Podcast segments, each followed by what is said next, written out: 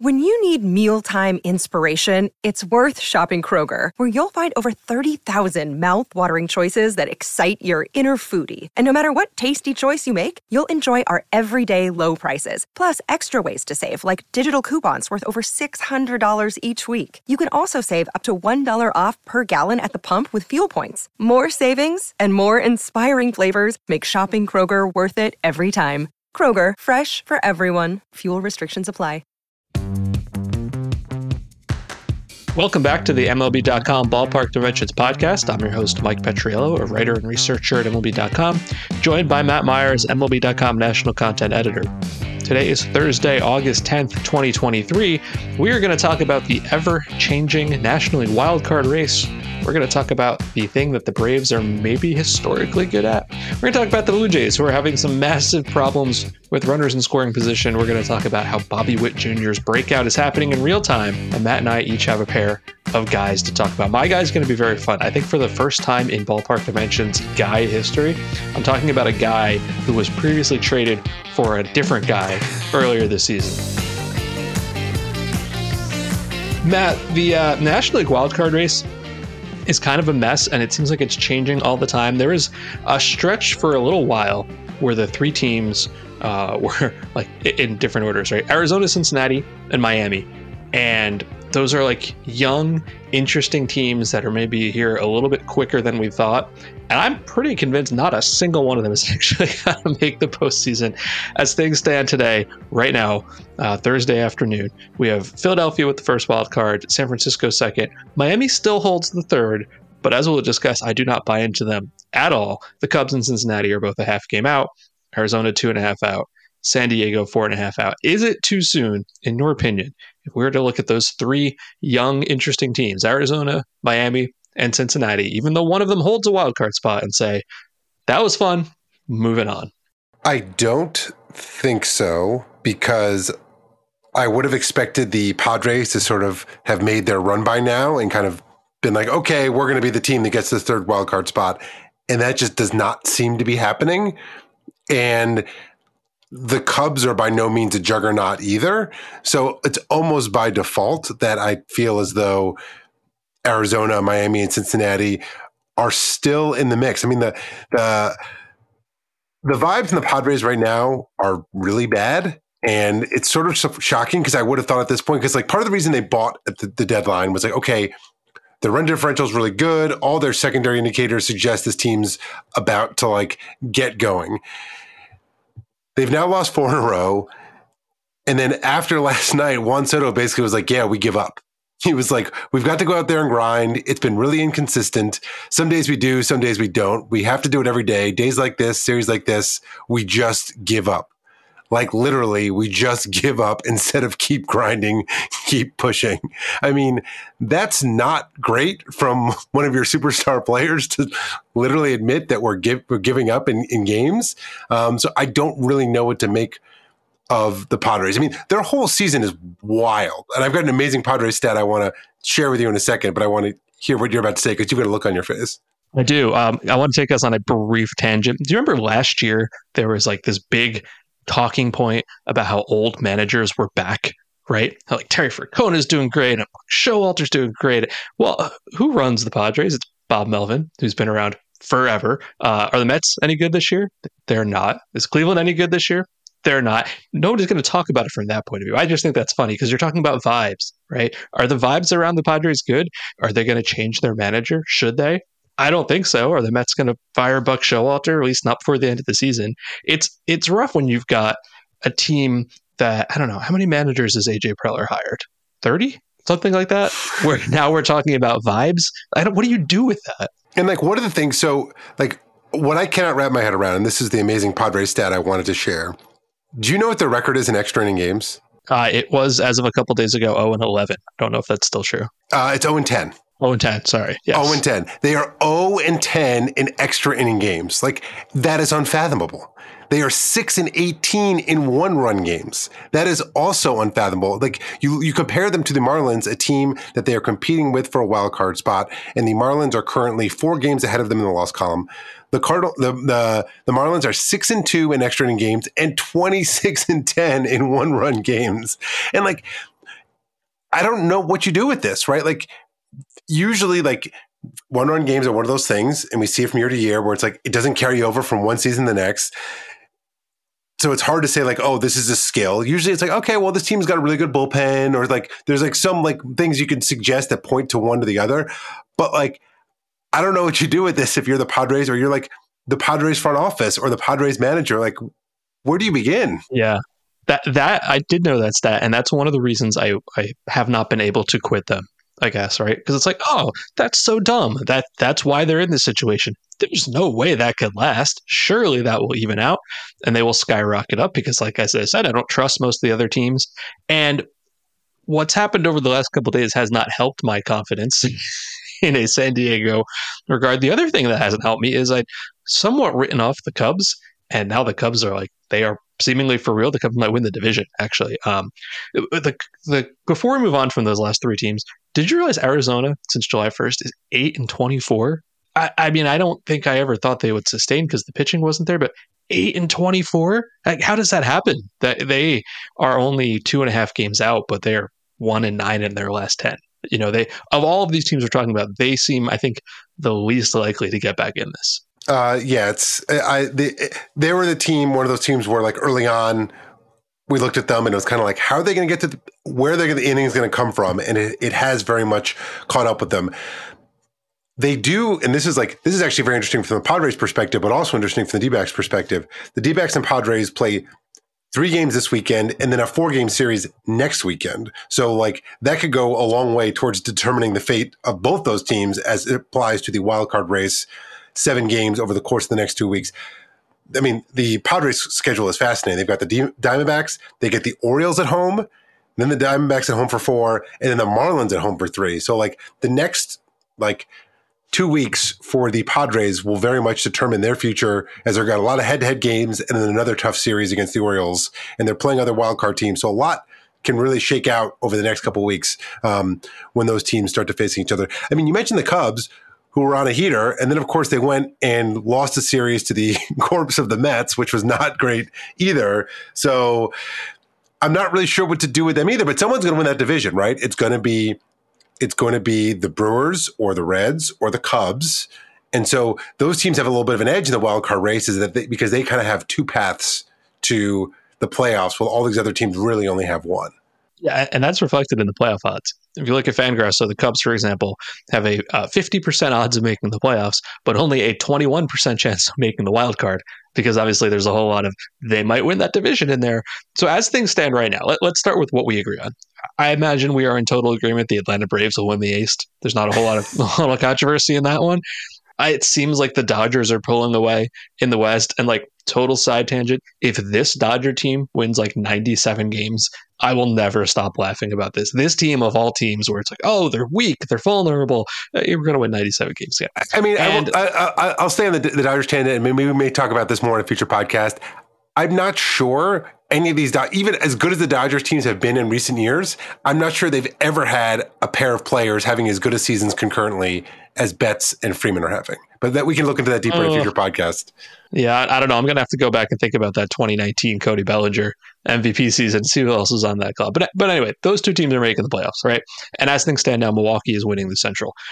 If we were to have the season end today, Philly, San Francisco, and Miami are your wildcard teams. I strongly do not believe those will be the three wildcard teams, right? At the end of the season, who are you seeing in the wildcard? I don't. Yeah, really, I, I, would. I would have said. I would have said the Padres a week ago, but their play the last week yes. has really like made me question that. And but I don't. I don't have a better. I don't have a better answer. Um, so you think it's these three? You think Philly, San Francisco, Miami?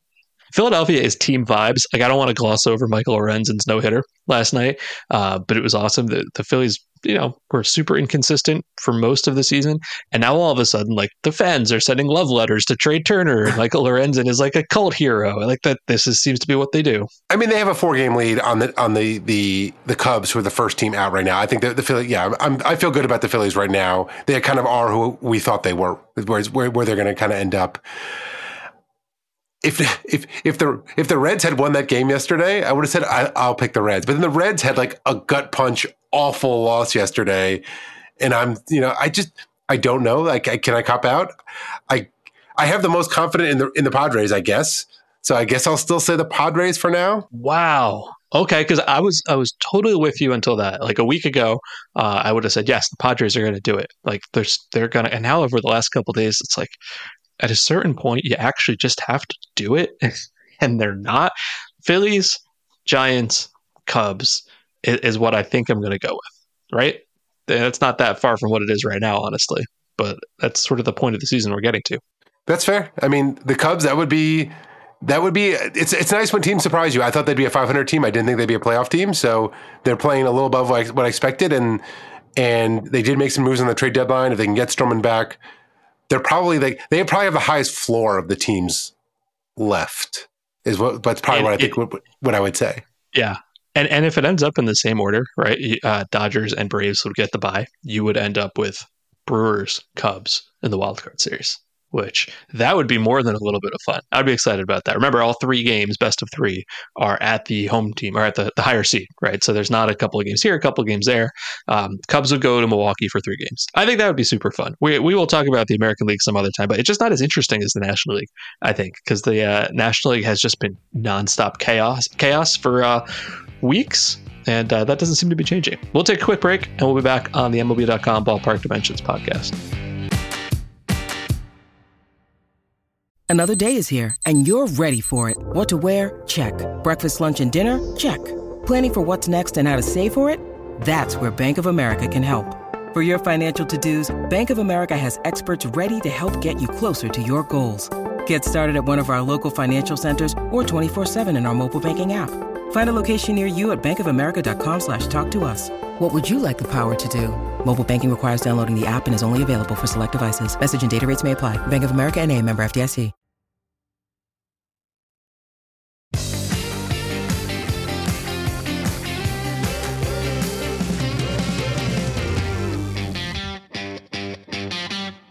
We're back on the MLB.com Ballpark Dimensions podcast. Mike Petriello and Matt Meyers. Each week in the middle of our show, we like to have a segment we call the three batter minimum, where we pick three particularly interesting topics.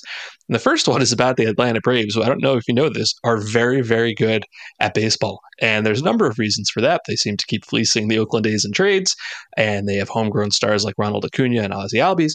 But the thing that has really stood out to me is just how deep they are, right? If you look up and down the lineup, you know, it's not just the stars at the top. It's not Matt Olson. It's not just Acuna. It's not uh, Austin Riley, right? The bottom of the lineup, you know, Michael Harris has been very good this year. Uh, Orlando Arcia, if you forgot this, started for the National League in the All Star game at shortstop. And so what I did was I wrote about this a little bit and I was like, there's no there's no holes here. You know, it's not top heavy. There's no plate appearances where you're taking time off. And I try to quantify that. So here's what I did. I went through every lineup in baseball history and I used the metric weighted runs created plus, right? So it just sets 100 as league average for that year. And I didn't want to set like, you know, productive and non productive at average because if you're like the slightest tick below average and you're the team's like 10th best hitter, that's not a bad thing to have. I'm specifically talking about Eddie Rosario here, who's been like slightly below average and not like having a great season, but still he's like the 10th best hitter on the Braves. They're not going to complain about this. So I set the bar at 95, so 5% below average. And I just wanted to know percentage of plate appearances for every team ever. Which team has given the fewest or lowest percent of their plate appearance to these sub 95 non productive hitters? Would you believe the Braves this year have done that just 8% of the time? And that is the second lowest of any team since 1920. And when you see a stat like that, you're like, well, the other teams that better be interesting. Uh, the first team is the 1984 Tigers, who had like the most dominating start to a season in history, and the team right after the Braves would be the 2003 Red Sox, who you know didn't win the World Series but were an extremely good offense and then won the World Series the next year. And I know we get a little hyperbolic with like the best ever this and that. This feels like it matches the eye test, right? Matt, when you watch the Braves, I mean, you, don't get to like number eight and number nine and say, God, thanks, we have a breather here. there, there is a quality, competent major league hitter. And I think that's part of their greatness. No question. I mean, I think I think my favorite stat from the piece that you wrote was that currently the Braves are getting a 812 OPS from their number nine hitters. And that's not just the best of uh, of all number nine hitters in baseball. It's better than 20 of 29 teams are getting from their leadoff hitters. So basically, the Braves' ninth hitter is better than most teams' leadoff hitters. Like that was like the stat that really really kind of blew my mind. You know, in in my memory, when I think of like deepest lineup ever from baseball that I watched, the team that always comes to mind for me is the 1995 Cleveland then Indians, um, which was just like that team was a juggernaut of a team. They won 100 games in a 144 game season. It would have been 112 wins prorated over a 162 game season. They had the most runs allowed in the league and the fewest runs, the most runs scored and the fewest runs allowed, like a total juggernaut. And then I was going back and looking at their lineup because off the top of my head, I was like, oh, you know, yeah, Albert Belle, Manny Ramirez, Jim Thome, Kenny Lofton, like, but even they had Omar Vizquel and a 78 OPS plus at shortstop and Tony Pena and a 75 OPS plus behind the plate. Like the Braves have one of the best hitting catchers in baseball and Sean Murphy and Arcia. Like what's wild about Arcia was that like he at one point he was like a top five prospect with the Brewers, and it's just like, oh, this guy's never going to hit.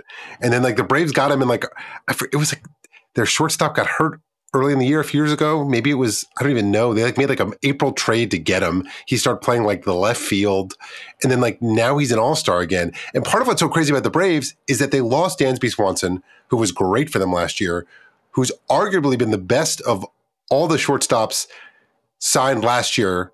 Of all the big shortstops signed, having a great year, going to get MVP votes, and they haven't missed a beat. Like it's really just a, remark- a remarkable lineup. I mean, I was I was looking up barrels on Baseball Savant. The Braves have lead the majors by far with 354 barrels as a team. That's 64 more than the Rangers and Dodgers, who are tied at at number two, who have 290. The difference between first and second in barrels is the same as the difference between second and 20th. Like that's what we're talking about here in terms of like dominant offense. Uh, you're not wrong about Arcia. Uh, he, they traded for him midway through 2021 when um, believe it was Abraham Almonte got injured. And then they just like stuck him in left field. Here's your 2023 starting shortstop in the All Star game. And he just mostly played like uninspiring left field for them a couple years ago. Um, when I when I posted that, I had people asking about other teams as you just did, and yeah, every great team that came up, there was always like one guy who was a total black hole. So one of the teams that came up was the 2017 Astros, right?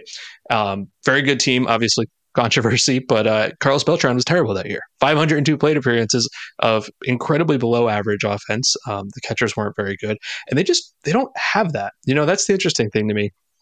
And the fact is, they have rated this well, and it's not like it's gone perfectly all year long. Like Ozuna was terrible for the first six weeks or so of the season, right before he turned it on.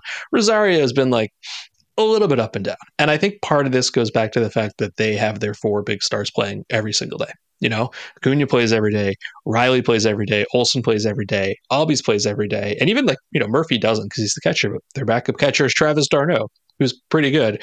So this is a little bit like I don't want to say biased in their direction because obviously the guys are staying healthy and playing, but every plate appearance given to Ronald Acuna is a plate appearance not given to, I don't know, Kevin Pillar or something like that, who would, would probably drag this down. So it, it is a, it's an appreciation not only of talent and quality, but of durability because like four guys playing every day in 2023 is wild. Yeah, I mean the Braves, you know, have had a few of their stars playing regularly for a few years now. Like Olson has been someone who plays all the time. Acuna obviously has injur- injuries in the past, been durable this year.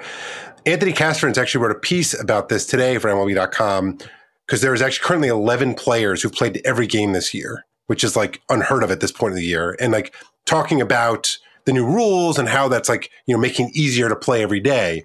And Austin Riley said that last year just the Braves told him they tracked him, they tracked his his movement on the field just by virtue of going doing the infield shift, so going back and forth from third base to short right field, third base to short right field, or whatever right or whatever shifting he was doing. He ran 45 miles last year just by virtue of the shift. So like that's 45 miles they're going to be taken off of his legs this year. Um, by not having to shift all the time. And he was like, I definitely feel a lot fresher than I have in years in years past. It's one of those numbers that sounds kind of incredible when you first hear it, but then you think, okay, he plays 162 games, a quarter mile a game, 45, basically 45 miles, but it's still a lot, right? So I thought that was kind of wild. I want to know if they adjusted for whether uh, they were in the first base dugout or the third base dugout because that's not always consistent. Obviously, um, that's interesting. I did. I had not read that. I'm gonna make sure to check that out. The, the Braves like there's just so many numbers you could recite, so I won't make you endure too many. They have the best hard hit rate of any team since Statcast has started tracking, right? The 2023 Braves are number one. They go opposite field less than any other National League team. Like that's why they're so interesting. They've got this like old school baseball men coaching staff, Snitker and Washington, and they kind of play it in a more modern way, I guess. Although they've really cut their strikeout rate by a lot. Acuna, especially, he's cut his strikeout rate like in half while not losing any of his power. And I, I think that kind of goes to like, if he can do that and everybody else can do this, where's the weakness? And the answer is it's not in the lineup. It's actually the pitching staff because the pitching staff has been kind of terrible for the last month. And I, I think that's going to make them more vulnerable than you'd think in the postseason. Like they'll go in as this overwhelming favorite for good reason.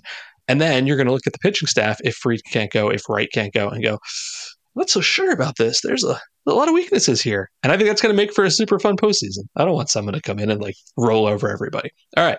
Our second topic um, the Toronto Blue Jays have a really weird runners in scoring position problem. I have always treated rispiness as I don't want to say luck or a fluke, but it's not something that is very repeatable. You know, I think we talked earlier in the year, Texas got off to this great start because they were hitting with risp in the same way the 1927 Yankees were. That hasn't lasted, of course. But look at what the Blue Jays are doing, and the numbers really stand out. So, in their last three games, uh, they've won three to one, lost one nothing, and scored one and one one nothing. Right? They are only 15th in baseball in runs scored, which is, you know, average, mediocre. But they're seventh in weighted runs created plus, which is really good. And here's the disconnect there, right? With the bases empty, fantastic. Fourth best in baseball in terms of weighted run created plus. With runners in scoring position, 27th in weighted runs created plus, better than only the Yankees, the A's, and the Royals, teams that are nowhere near the playoffs. And so if you look at their RISP OPS, which is a terrible phrase I just had to say, it's 682. And I went back to every playoff team that's ever made the playoffs. Has anybody ever made the playoffs with runners in scoring position performance that bad? The answer is a couple, but not many only six teams ever, and I'm not going to read them off for you because you, you won't remember any of them. The 1981 Royals, the 1983 Dodgers, like these aren't teams that went far, is the point. It is almost impossible to do this. And while I keep thinking, yeah, this, this is a fluke, it's not sustainable. Uh, last night I was watching the game and they had the bases loaded and no outs. How many runs do you think they scored in that situation, Matt? Zero. The answer is zero. What do you do with this? I'm not sure what you do with this. I'll also note that of the teams you mentioned, two of them were the uh, the split season of 1981. So all sorts of weirdness happened that year too. So that, that you almost can like sure. throw those out the window. I'm not sure what you do with it. Um, you know, there's been a lot of talk about uh, Vlad, Vladimir Guerrero's kind of weird, disappointing season, but he's actually one of the guys whose numbers actually align pretty well in terms of bases empty versus runners in scoring position. I mean, for at least from the eye test and like the the a lot of the players in their lineup who've really struggled in these situations are not the kind of guys that would be considered like great situational hitters. You know, Brandon Belt, George Springer, Matt Chapman. These are guys who are like kind of like grip it and rip it type of hitters. And not saying that approach is bad per se, but I think it lends more to like it makes it more likely that you will have some of these like wide variances because it's just like you don't know what you're going to get. You know, does, does that make sense? Yeah, it does. Um, you know, Blue Jays fans are kind of yelling like, "Oh, fire the hitting coach!" And it's funny because you can point to the guys who are doing worse with runners in scoring position, and you ignore the fact that like Cavan Biggio and Danny Jansen are doing way better with runners in scoring position. That's that's why I do think it's somewhat random. It's not necessarily a team wide thing. But if you look at a couple of the guys who've really, really struggled uh, with runners on a couple of days ago, I had looked into why. And it turns out there's different reasons for all of them, right? It's not like one thing. So, for example, as you said, Brandon Belt, and these numbers are of a couple days ago, so maybe slightly different now. With bases empty, he had a 32% strikeout rate, which is kind of high. Uh, with runners in scoring position, it was 46%, which is completely unacceptable. Uh, Matt Chapman's pull rate is up by like 10 points. So, is he pressing? Is he trying something different? I don't know. And uh, George Springer's ground ball rate is up by like 10 points, which uh, all all that illustrates to me is randomness, I think. You know, like it's it's weird and it doesn't make sense and you could see it like changing on a dime and even despite all this, the team's 14 games over 500. If they got like a hit in a big spot ever, they might be leading the East right now. Like that's how that's how good the pitching staff is. The bullpen's been great. The defense in the outfield has been pretty good. I know Bichette's hurt right now. This is the thing that's holding them back. And even still, 14 games over 500 is a really good disappointing year to have. I guess is the way I, to say it. I think that what's weird with them specifically is that they've had like these young guys, specifically Vlad Jr., Bo Bichette, and like they looked like a team that was really on the ascent. It was like, oh, this is like the next great ALS AL East team, and it looks like they're already kind of being passed in that category by the Orioles. So even though they're probably going to play, be in the postseason this year, and they're well set up to be a good team for the next couple of years, like no question, there was sort of this vibe of like, oh, this team's about to be a real juggernaut and they still might just be settling in regularly as like the third best team in that division. So I think there's just like a little bit of disappointment, specifically from their fan base, of those like probably watching the Orioles and be like, wait, that's that's supposed to be us. Like we're supposed to be the team that's like the darlings of baseball and like you know taking over this division. So it just I think that's there's a little bit of a disconnect there too. And so people kind of like it's easy to focus on things that aren't going right when a lot is going right. Yes, and and they're a couple years ahead of the Orioles in terms of age, right? Like some of these famous young sons of famous players are getting into arbitration years and free agency and like Vlad doesn't have a you know long term contract and this was this was the time. Now is the time. It's not like well we're building towards something like the Orioles might be. Uh, this was the time to do it. And like again it's hard to be crushed by being 14 games over 500 it just hasn't totally felt like it. But here's a good thing. I want to leave Blue Jays fans with this. It's not hard to see this all coming together for three weeks in October. You know, like that's all it takes, especially when you have Kevin Gausman as your number one starter. Chris Bassitt, a really good bullpen. Like I think of all the teams who aren't going to win a division, this is probably the one I could eas- most easily see like just running for three weeks in October. Well, you compare them to, I mean, you compare to the Orioles, right? Like I'll take Gausman over anyone. Yeah. In the Orioles staff starting a game, right? Um, and when McClanahan out, I'll probably take him over any, whoever the Rays will, will, will put out there, right? Like so, it's like there's there's reasons to feel good about them in October baseball, um, even if they're going to end up finishing however many games be, behind behind the Orioles. It looks like I mean they should, and what we you know they should make the wild card, but like the Mariners are playing really good ball now, and like that could actually that could end up being a really fun race. Yeah, I was going to say last point on them. If they make the wild card and they're the number six seed, they would go to the number three seed, which is Minnesota. I know who I'm favoring in that series and it's not the Twins. I don't want to say it's like an easy path, but it's not the worst thing in the world. All right, our final topic uh, is another famous young son of a former major leaguer, Bobby Witt Jr. is having like the breakout is here. It seems like so. Like depending on how you view the quality of major league players, you could look at last year his rookie season as a big success or a big failure. Right? If you were to say, hey, a rookie went 20 30 right 20 steals and thir- uh, 20 homers and 30 steals like that that's, that's really good you might also say, but he had an on base percentage of 294, and the defensive metrics all hated him, negative 11 OAA. And so it turned out, at least at baseball reference, he had 0.9 wins above replacement.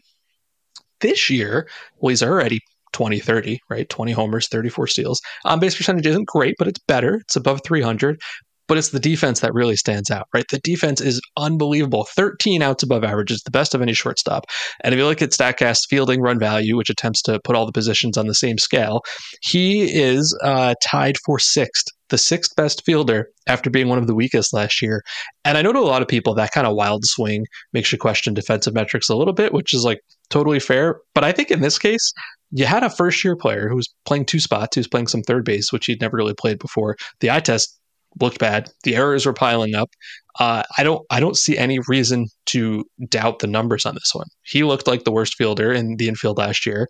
He looks spectacular this year. Obviously, uh, you know the, the talent and the pedigree is there. He was the number two overall pick behind Adley Rutschman a couple years ago. Did you know he is the first player in the history of the American League or National League to go 20-30 in each of his first two seasons? Like that's an incredible fact. And if you're adding that to like not just decent defense, but like quality defense, it's finally something good for uh, the Royals organization, I think, because they've really fallen on tough times, especially this year. And if he's going to be the guy that you thought when you drafted him number two, that is something you can build on for like years to come. For sure, and I mean, you think of the the Royals, of the, even the team that won the World Series, they had all these prospects, and they all became like good players together at the right time, but none of them popped as like super duper stars. Like probably Sal Perez ended up having the best career of that whole group, and like very good player, tremendous career, but it was never like, oh, this guy's on the short list of the best players in baseball. And like Bobby Witt Jr. is kind of heading in that direction. Um, he's so much fun to watch. The tools are electric. I do feel like we're actually kind of in a, um, and maybe this is some of this is going to be where the game goes because of maybe because of the new rules and you know, like we're in a really feel like a good era of power speed players. Obviously, Acuna, Bobby Witt Jr., Corbin Carroll, Luis Robert, Fernando Tatis Jr., Julio Rodriguez. Like it is a it's a fun group. Elly De La Cruz. I mean, like it is a fun group of players who really can do a lot of things like high end high end tools across the board. Um, and Witt is like is he could be that like he's one of those guys. It's like okay, in, in five years, maybe two years, you know, top five player in baseball. Like he's that that kind of player. Yeah, I, I think we get uh, spoiled sometimes by how many of these guys these highly touted prospects have just appeared on day one and been great. You know, Acuna was great from like the moment he got here. Juan Soto, right? And we sort of forget that for some guys, it, it takes a minute. And even if he was showing all of the things that his talent was capable of last year, uh, there was a lot to work on. And like credit to him for doing it. You know, Jake Mintz, uh, our friend from Cespedes Family Barbecue, who writes for Fox Sports, talked to Bobby Witt about this, and he was like, "Yeah, I put in a ton of work with like infield coaches this winter. Like I knew it was a problem. I knew it was something I wanted to improve on. Um, it probably also can't be overstated. He's just playing shortstop. He's not being asked to play multiple spots this year, which I think is a big part of it. Uh, but this is this is I know this is a low bar to clear. Maybe the best takeaway the Royals can take from this season. Look, the season has been a, a, total mess in a lot of different ways. I think they're going to have a lot of turnover this year. The fact that Witt looks like he's not going to be not that he was a bust last year, but maybe a little bit of a disappointment. The fact that he looks like superstar for years to come, that's huge for them. You know, the fact that they traded uh, Aroldis Chapman to uh, Texas for Cole Ragans, who's been unbelievably good. They need building blocks there. I don't know if Ragans is that guy yet, but the fact that they, they're getting some positive vibes, uh, that's huge for them. I think that's fantastic. We'll take a quick break. We'll be back, and Matt and I will each talk about a couple of guys you should know more about.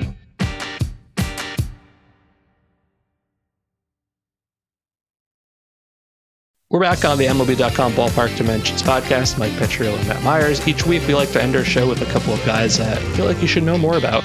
As I teased earlier, this may be our first guy who was traded for a previous guy. A couple weeks ago, I talked about Jeff Hoffman, who had been traded between the Reds and Colorado in 2020. And now I'm going to talk about Robert Stephenson, who was part of the same trade. That's right, the legendary 2020 Reds Rockies Jeff Hoffman trade has two capital G guys in it.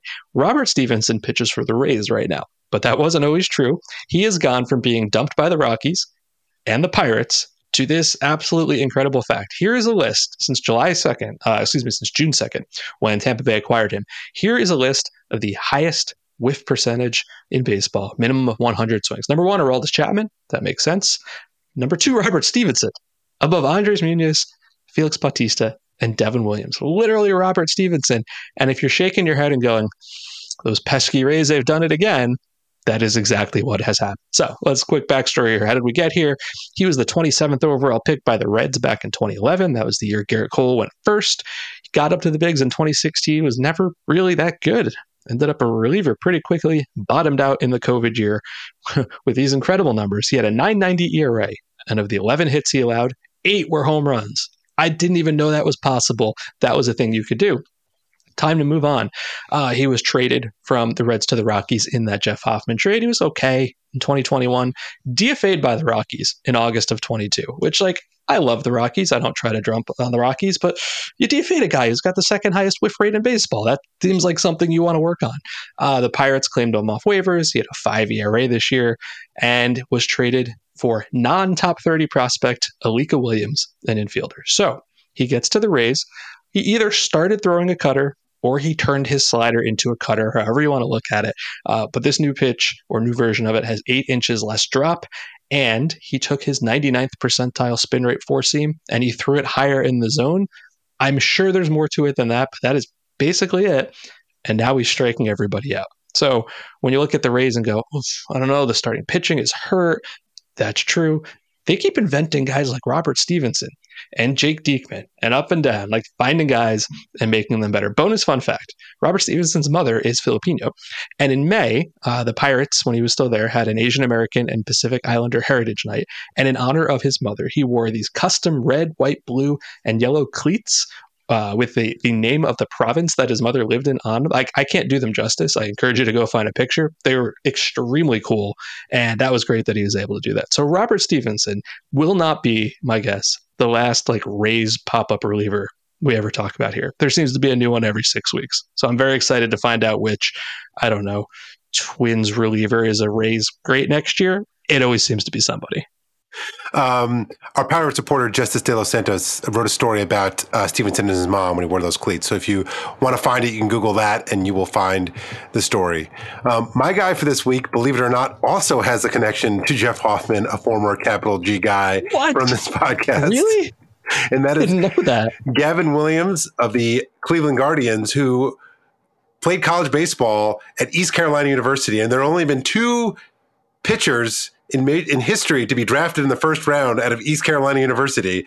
They are Gavin Williams and Jeff Hoffman. Okay. And do you know which? Pl- and and bonus fun fact before we get to Gavin Williams, the player out of East Carolina, uh, Carolina with the highest career WAR in Major League history is wait for it, Chad Tracy. Although I think that uh, when all is said and done, Gavin Williams will probably pass the five and a half career WAR that uh, Chad Tracy put up.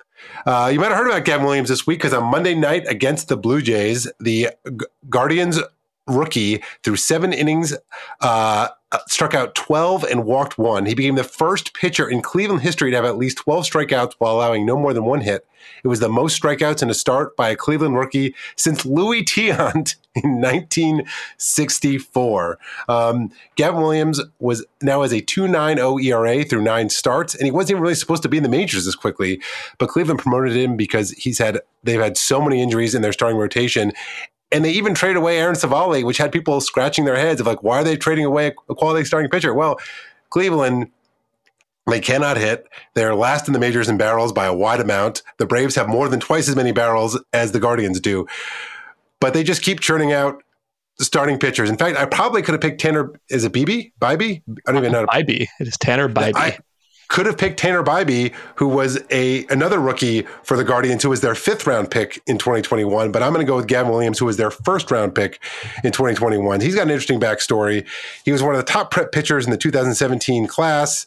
He went to Cape Fear High School in Fayetteville, North Carolina. He once threw two consecutive no hitters in high school as part of a 23 inning pitch hitless streak. Take that, Johnny Vander Meer. Um, and so, coming out of high school, he was ranked as one of the top top 200 um, top 200 prospects in the draft by uh, MLB Pipeline. He was actually number 119. Um, but he, he wanted to go to ECU. He was actually taken in the 30th round by the Rays. He did not sign. Um, kind of struggled in his first three years of college. In what was supposed to be his draft year, 2020, he only threw three innings because he was hurt and the pandemic hit. Um, and the draft was only five five rounds that year, so he didn't get drafted. Uh, and then the following year, he came back his senior year, and he was sort of looked at like, oh, this guy might be a relief pitching prospect, and he took off. As a senior at East Carolina, he struck out 130 batters in 81 and a third innings. He went number 23 overall to the Guardians uh, out of East Carolina. And basically, two years later, a little less than two years later, he's in the major leagues. He's been dominant. He's like, What's, what I like about him too is he's just like a fastball guy. You know, so many we talk about these guys in this podcast all the time. Like, oh, he throws their slider more than their fast. He throws sixty percent fastballs. It's a four seamer. He's got 99th percentile extension. Um, so he's six foot six, 250 pounds and he's got a 99th percentile extension. So like the ball just like gets on top of you very quickly. Um, there was a quote in the piece that mandy bell wrote the other day by their pitching coach carl willis who basically was like yeah he's like the ride on his pitch is not that great but it gets on you so quick because of that extension. Um, so gavin williams that's my guy. Oh, i love it. You are we, we should we should at least mention there is another ECU graduate uh, succeeding a little bit in the majors, and that is St. Louis outfielder Alec Burleson. So, wait, Chad Tracy is not a name I thought about for a while, but here's I can tell you exactly what's going to happen. I remember Chad Tracy from the Diamondbacks and absolutely nowhere else, but I'm sure he played other places, and I'm going to go find out, and then I'm going to use him in Immaculate Grid the absolute next time that I can. The one other East Carolina baseball fact I will mention, um, which some listeners might know, is that Mike Trout was committed to play college baseball at East Carolina. And I don't know if he was ever actually like going to. If they, I don't think there's ever really a chance that he was going to play college ball because I think he was always going to be drafted high enough to um, to to sign. But there's a lot of these like stories out there, of, like you know, famous players and like where they would have where they were committed to play college baseball. And East Carolina, he would have he would have been number one on their war list had he ended up playing in college. For the record, Chad Tracy played for Arizona, the Cubs, the Marlins, and the Nationals. So the next time like an Andre Dawson esque spot comes up in Immaculate Grid and you want rarity points, throw the hawk out the window and go right to Chad Tracy. You will have a great day. That will do it for this week's podcast. Don't miss an episode by subscribing on Apple Podcasts, Spotify, or wherever you get your podcasts. If you're enjoying the show or have any suggestions, leave us a rating and a review. Thanks for listening to the Ballpark Dimensions podcast. See you next week.